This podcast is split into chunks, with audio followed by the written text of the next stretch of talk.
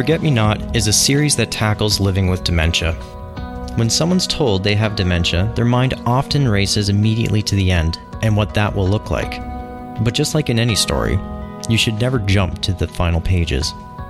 Because in life, if you focus only on the end, you'll miss all the great opportunities to tell your story the way you want it to be told.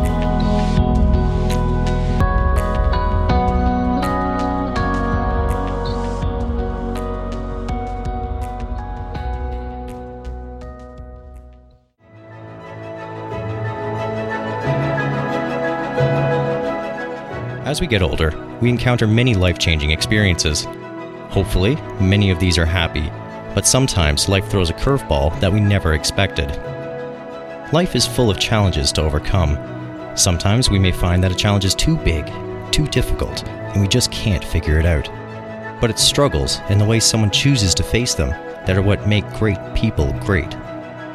The American singer Jimmy Dean once said, I can't change the direction of the wind, but I can adjust my sails to always reach my destination.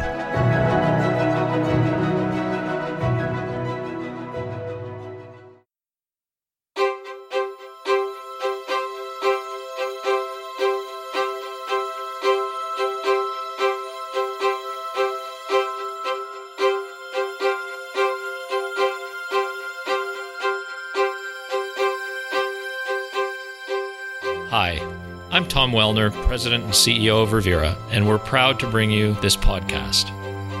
Revera believes in the importance of creating a world that allows older adults to live life to the fullest. Revera supports older adults and celebrates their contributions to our society. We believe it's critical to be innovative, which is why we're the first company in the Canadian senior living sector to appoint a chief medical officer and a chief elder officer. Together, we're improving the aging experience and changing the way we think about growing older.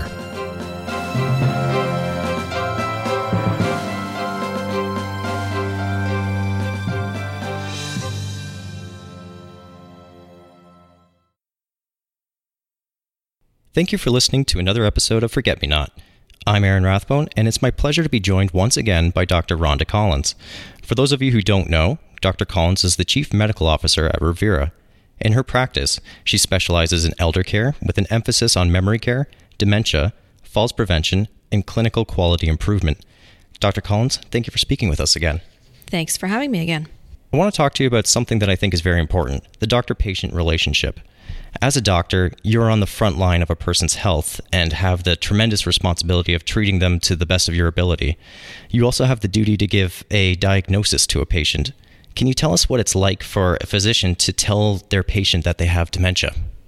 It can be very difficult. Giving bad news is always tough. When you give somebody a potentially life altering diagnosis, you recognize that you are changing the expectation they had for their own lives. Dementia is particularly challenging because so many people still don't really understand it. What everybody knows is that there is currently no cure, so they feel like they've just been given a death sentence. But this is where a physician can really make a difference.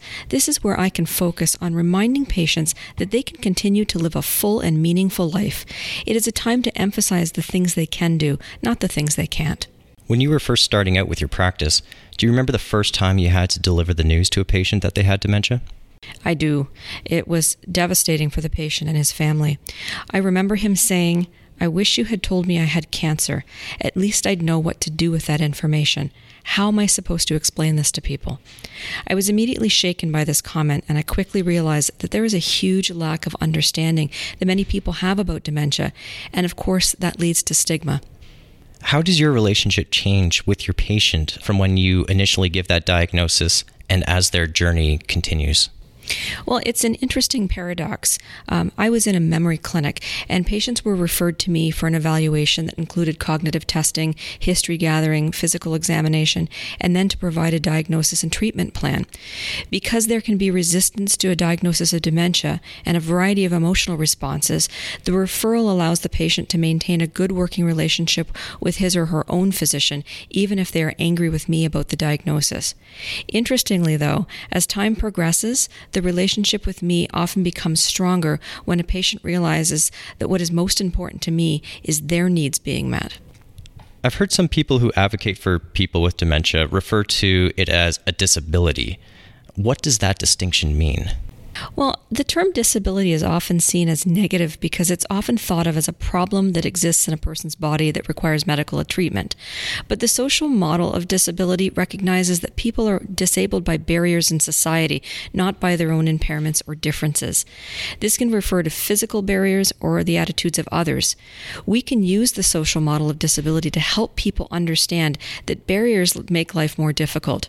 Removing these barriers helps create equality and offers disabled disabled people more independence and control over their own lives. Think about the incredible improvements to physical environments, education, transportation services, and employment opportunities for people with physical disabilities because of the Ontarians with Disabilities Act. The advantage of thinking of persons living with dementia as having a disability shifts the focus to thinking about their rights and addressing barriers, especially attitudes. Do you think that that goes far enough? No, I think it's a good start. I don't believe that it goes far enough because what we really need is for people to understand. So I think this is a step in the right direction. Having legislation or acts that help people understand is just one piece of the puzzle. Having education and making the voice of persons living with dementia prominent is the next major step. What do you think are the best traits a doctor should have? Well, number one is the ability to listen and support people to express their needs and concerns. Physicians need to be compassionate and empathetic. They need to be honest and patient and understand that people may be irritated, aggravated, angry, saddened, fearful. I have seen all of these responses to a diagnosis. The physician must be able to help them maintain their confidence and their self esteem and ensure that ongoing support happens for the patients and their families. What you're describing sounds a lot like what uh, most people refer to as bedside manner. Is that something that doctors are taught in medical school? Is there a way to teach proper interactions that can help patients? There is. I went to McMaster, where we were required to learn patient communication skills with standardized patients. So these were actors who represented patients with physical and psychiatric illnesses or difficult personal or medical situations. We approached them the same way we would an actual patient, and then we would receive feedback from them, as well as our classmates and our preceptors, on how well we communicated and the things that we could be doing better. It gave us many opportunities throughout school to learn how to deal with the types of uncomfortable situations we would face as doctors and learn the types of things to say in those situations to be supportive and empathetic. It is also born of experience. Asking yourself each time you have to deliver news to a patient, how would I feel if this was me, my mother, my child? When we've experienced certain losses or certain situations, it makes it a little easier to relate to the person we're talking to. And how do you relate to your patients? I've always had a really good ability to establish a rapport with my patients. I've always tried to understand their needs and encourage them to express their feelings and emotions in a supportive environment. To me, the most important feature of the doctor patient relationship is collaboration. It is pointless for me to recommend a therapy or prescribe a medication if you aren't interested. I need to know what you want, and we need to work together on a treatment plan. Is patient empowerment then something that is taught to doctors in medical school? I don't think it's taught deliberately. I think it's a part of the learning process through the communication with our patients, through using standardized patients, through learning how to be honest and empathetic. What I do think is that we learn through that process to encourage our patients to be their own advocates. Now, speaking of advocacy, there is obviously a power dynamic between a patient and the doctor. Uh, many patients feel vulnerable in any situation in dealing with a medical professional. So, how can they advocate for themselves? One of the best ways to encourage a patient to advocate for themselves is to make sure that when they go to see their healthcare provider, they understand what they're going in for and have a list of questions and concerns in advance it isn't to say that they can't go back after the fact and ask those questions. And often that's the case with dementia. Uh, a diagnosis of dementia sometimes comes unexpectedly, even when they're in a memory clinic. I've seen people really taken aback when I've given them a diagnosis that they were there to have their memory tested in the first place, but maybe weren't aware that things had progressed as much as they had. And so I always had a liaison from the Alzheimer's Society at every memory clinic appointment. That way, if somebody wasn't able to ask the questions that they needed to ask at that time, they had follow up within a couple of days to make sure that they could ask questions. It gave them time to think about things and figure out where they wanted to go next. Now, when it comes to supporting a person with dementia, it's important to have empathy. I think you would agree with that. Absolutely how can we train doctors to have empathy for their patients? I think the most important thing we can teach people, not just doctors, but everybody, is how to listen. Listening is not just about hearing, it is about understanding. It's about being present in the moment, about not interrupting, about not trying to formulate your next response. And then it's about reflecting back on what has been said to make sure you truly understand. And I think it's important to repeat a person's word back to them. That way they know you have truly heard what they've said. We can teach empathy. People think of empathy as being an inherent trait, and it is, but there are studies that have shown we can teach empathy. And that goes back to my previous statement of always asking the question if this were me, I think that helps.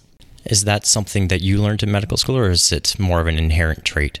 I think it, it's an inherent trait that can be enhanced with education and with experience. It's no secret that Canada's population is getting older.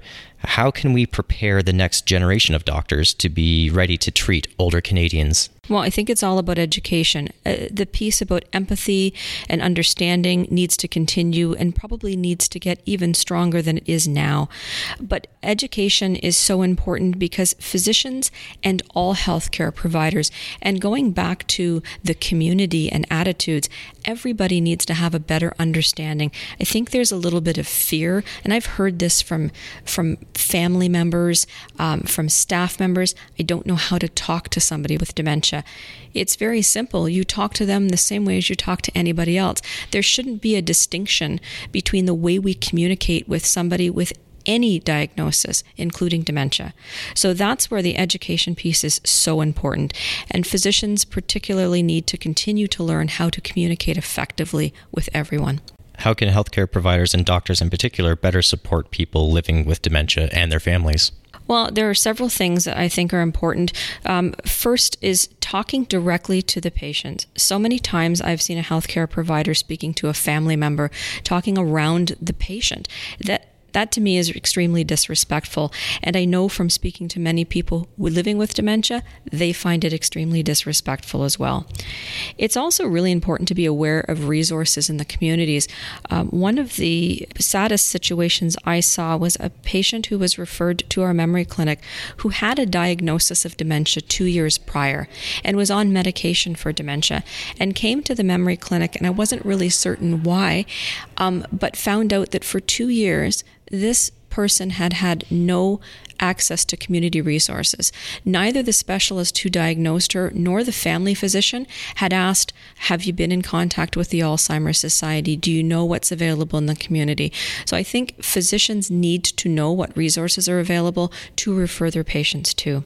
They need to be able to explain the purpose of different tests and what, why we're doing them and what we hope to learn from them. We need to take our patients' concerns seriously. What may seem trivial to us may be really important to the person asking the question.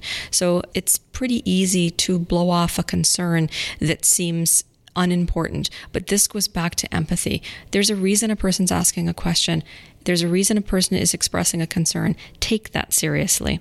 In the example you just brought up, you mentioned how some physicians may not know about all the resources that are available to their patients. Is there a blind spot then in our healthcare system that doctors could be unaware of things that will help support their patients better, especially patients with dementia? Absolutely. Yeah, there is, and and that that has to take place uh, at a, at a societal level, at a regional level, at a provincial level. We need to make sure that we're spending a lot of time. We're going to see more cases of dementia because we're going to see a continually aging population over the next couple of decades, and so the it's an absolute must that our physicians, our healthcare providers in general need to understand what resources available. We need to put more emphasis on dementia care in medical school and in residency. It's underrepresented, I think, at this stage. And I think you kind of touched on it now, but do we need a political will in order to better address um, our aging population and the uh, increase that is expected for dementia patients. You've seen um, certain governments bring about a minister of seniors.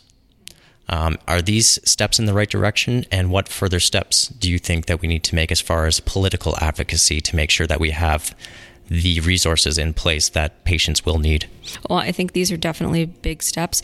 Uh, there has been a push, a grassroots campaign for a national dementia strategy over the past several years, and it is gaining momentum. And I, I see um, bringing on a minister of long term care and a minister of senior services is definitely a step in the right direction. Uh, but this has to continue to move forward. It's it's nice to identify that we have issues that need to be addressed. They need to continually move forward, and this needs to be a sustainable program dementia is often thought of in terms of loss, but how can we work to empower people living with dementia? Well, we need to stop thinking about the loss and start focusing on the abilities. The truth is that life expectancy is shortened when someone has a diagnosis of dementia, but that doesn't mean they should stop living. First of all, there's no cookie cutter approach to dementia. Every person living with dementia is different, and we need to treat each person with the dignity and the respect that we would want for ourselves and our family members. We need to celebrate life, we need to celebrate abilities, we need to stop thinking this is this is again a paradox because I said know, social disability, but not a disability in terms of what someone cannot do. Dr. Collins, I just want to thank you again for speaking with us. I think these are important conversations to have, and I think we frankly need to have more of them. Is there anything else that you would like to add? Thank you, Aaron. It's a privilege to work with patients and have them trust you enough to know that you have their best interests at heart. For all the high points of being a doctor, there are also very difficult moments as well, such as when we have to share some unpleasant news. Empathy should be a key trait of all doctors. It's hard to teach, but it's something young doctors ought to learn to form better relationships with their patients and ultimately treat them better. Millions of Canadians put their trust in doctors every year. Many times, we see patients at moments when they're feeling most vulnerable. The first thing we learn in medical school is first, do no harm. I believe this goes beyond the danger of committing physical harm and should take into account a person's emotional well being. Neglecting the needs of our patients can also cause harm, so we need to understand those needs and protect the rights of our patients. Doctors need to have empathy for their patients, especially during difficult times. For some, a diagnosis can be a real punch in the gut, and we need to approach patients with compassion and understanding. As doctors and medical professionals, we must always take the time to deliver the care our patients deserve in an honest, empathetic, and respectful manner that recognizes them as individuals.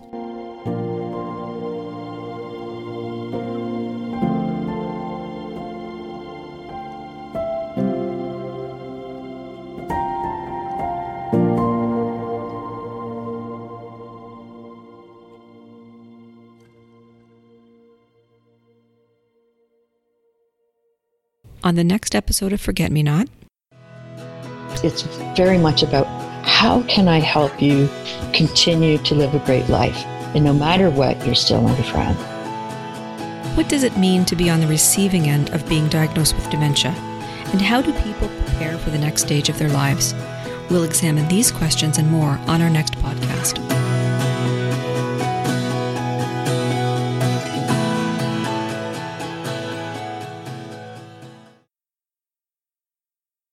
Forget Me Not is brought to you by Revera. It's produced, written, and edited by Aaron Rathbone.